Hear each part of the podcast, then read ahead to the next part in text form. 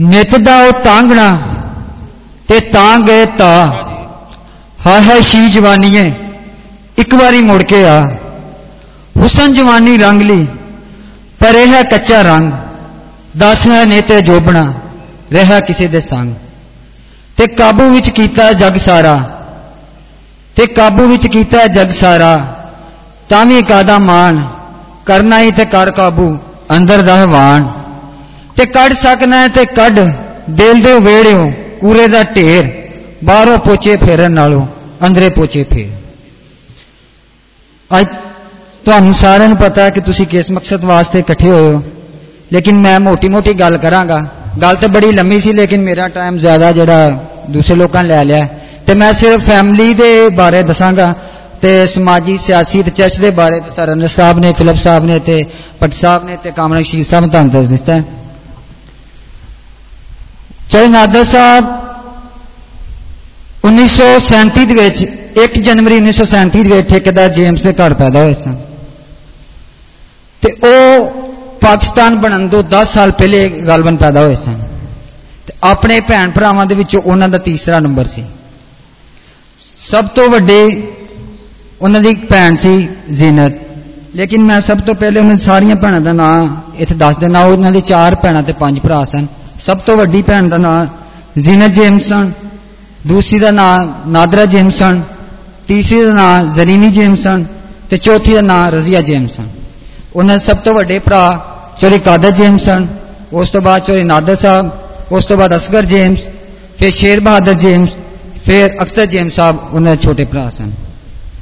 ਫਿਰ ਜਦੋਂ ਉਹ ਜਵਾਨੀ ਦੇ ਯਾਮ 'ਚ ਪਹੁੰਚੇ ਤੇ ਉਹਨਾਂ ਦੀ ਸ਼ਾਦੀ ਮੇਰੀ ਦਾਦੀ ਜ਼ੀਨਤ ਬੀਬੀ ਨਾਲ 148 ਚੱਕ 'ਚ ਤੈਅ ਕਰ ਦਿੱਤੀ ਗਈ। ਤੇ ਉਹਨਾਂ ਦੀ ਇਹ ਸ਼ਾਦੀ 1955 ਦੇ ਵਿੱਚ ਤੈਅ ਕੀਤੀ ਗਈ ਤੇ 1955 'ਚ ਉਹਨਾਂ ਨੇ ਵਿਆਹ ਕੇ ਆਪਣੇ ਘਰ ਲਿਆਏ ਜਦੋਂ ਉਹਨਾਂ ਨੂੰ ਵਿਆਹ ਲਿਆ ਤੇ ਉਹਦੇ ਕੁਝ ਸਾਲਾਂ ਬਾਅਦ ਖੁਦਾ ਨੇ ਉਹਨਾਂ ਨੂੰ ਔਲਾਦ ਵਗਰੀ ਨਿਮਤ ਦਿੱਤੀ, ਜਿਹਦੇ ਵਿੱਚ ਉਹਨਾਂ ਦੀਆਂ ਪੰਜ ਬੇਟੀਆਂ ਤੇ ਤਿੰਨ ਬੇਟੇ ਸਨ। ਸਭ ਤੋਂ ਵੱਡੀ ਬੇਟੀ ਪੁੱਪੋ ਸਮੀਨਾ ਸਨ ਜੀ ਫੈਸਲਾਬਾਦ ਜੀ ਨਾਲ ਸ਼ਾਦੀ ਉਸ ਤੋਂ ਬਾਅਦ ਪੁੱਪੋ ਸਫੀਨਾ ਸਨ, ਜਿਹੜੀ 90 ਚੱਕ 'ਚ ਵਿਆਹੇ ਗਏ। ਉਸ ਤੋਂ ਬਾਅਦ ਪੁੱਪੋ ਨਗੀਨਾ ਸਨ, ਜਿਹੜੇ 33 ਚੱਕ 'ਚ ਜਿਨ੍ਹਾਂ ਦੀ ਸ਼ਾਦੀ ਹੋਈ। ਉਸ ਤੋਂ ਬਾਅਦ ਪੁੱਪੋ ਰਬੀਨਾ ਸੀ, ਜਿਨ੍ਹਾਂ ਦੀ 48 'ਚ ਸ਼ਾਦੀ ਹੋਈ। ਉਸ ਤੋਂ ਬਾਅਦ ਪੁੱਪੋ ਪਿੰਕੀ ਸਨ, ਜਿਹਦੇ ਫਰਜ਼ਾਨਾ ਕਿਹਾ ਜਾਂਦਾ, ਉਹਨਾਂ ਦੀ ਪਿੰਡ 'ਚ ਸ਼ਾਦੀ ਹੋਈ ਸੀ।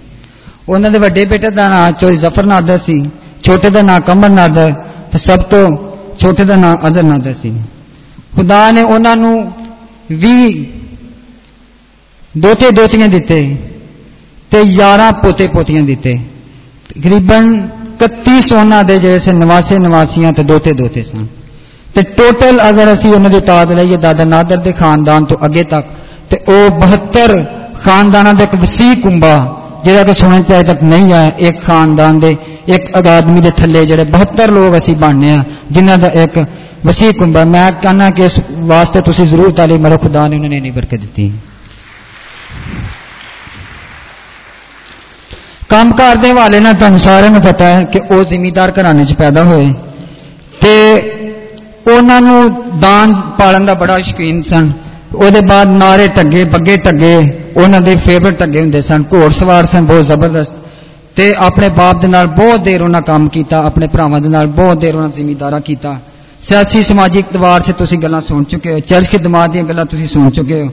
ਤੇ ਮੈਂ ਉਹਨਾਂ ਦੀ ਖਿਦਮਤ ਦੇ ਬਾਰੇ ਗੱਲ ਕਰਨਾ ਕਿ ਸਾਡੀ ਫੈਮਿਲੀ 'ਚ ਜਿੰਨੇ ਵੀ ਬੱਚੇ ਸਨ, ਛੋਟੇ, ਵੱਡੇ, ਉਹਨਾਂ ਦੇ ਧੀਆਂ, ਪੁੱਤ, ਪੋਤਰ, ਦੋਤਰ, ਜੋ ਵੀ ਸਨ ਸਾਰੇ ਉਹਨਾਂ ਨੂੰ ਬੜਾ ਪਿਆਰ ਦਿੱਤਾ। ਸਾਡੇ ਜਿੰਨੇ ਵੀ ਕਜ਼ਨ ਬਾਹਰ ਅਮਰੀਕਾ, ਕੈਨੇਡਾ, ਜਿੱਥੇ ਵੀ ਬੈਠੇ, ਉਹਨਾਂ ਸਾਰਿਆਂ ਆਪਣੇ ਗਮ ਦਾ ਜ਼ਾਹਰ ਕੀਤਾ ਤੇ ਉਹਨਾਂ ਨੂੰ ਯਾਦ ਕੀਤਾ ਤੇ ਉਹ ਬਹੁਤ ਰੋਏ ਨੇ।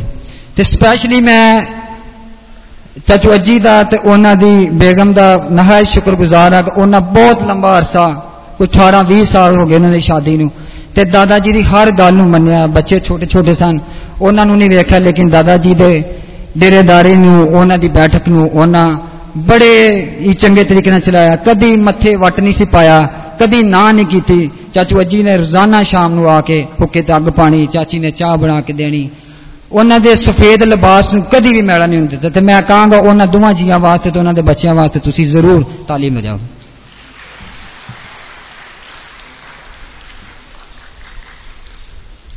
ਉਹਨਾਂ ਦੀ ਦਿਲੀ ਖੁਆਇਸ਼ ਇਹ ਸੀ ਕਿ ਜਦੋਂ ਅਸੀਂ ਉਹਨਾਂ ਨੂੰ ਲਾਸਟ ਟਾਈਮ ਲਾਹੌਰ ਲੈ ਕੇ ਗਏ ਸਾਂ ਤਾਂ ਉਹ ਕਹਿੰਦੇ ਸਨ ਕਿ ਉੱਥੇ ਵੈਂਟੀਲੇਟਰ ਤੋਂ ਪੈ ਗਏ ਸਨ।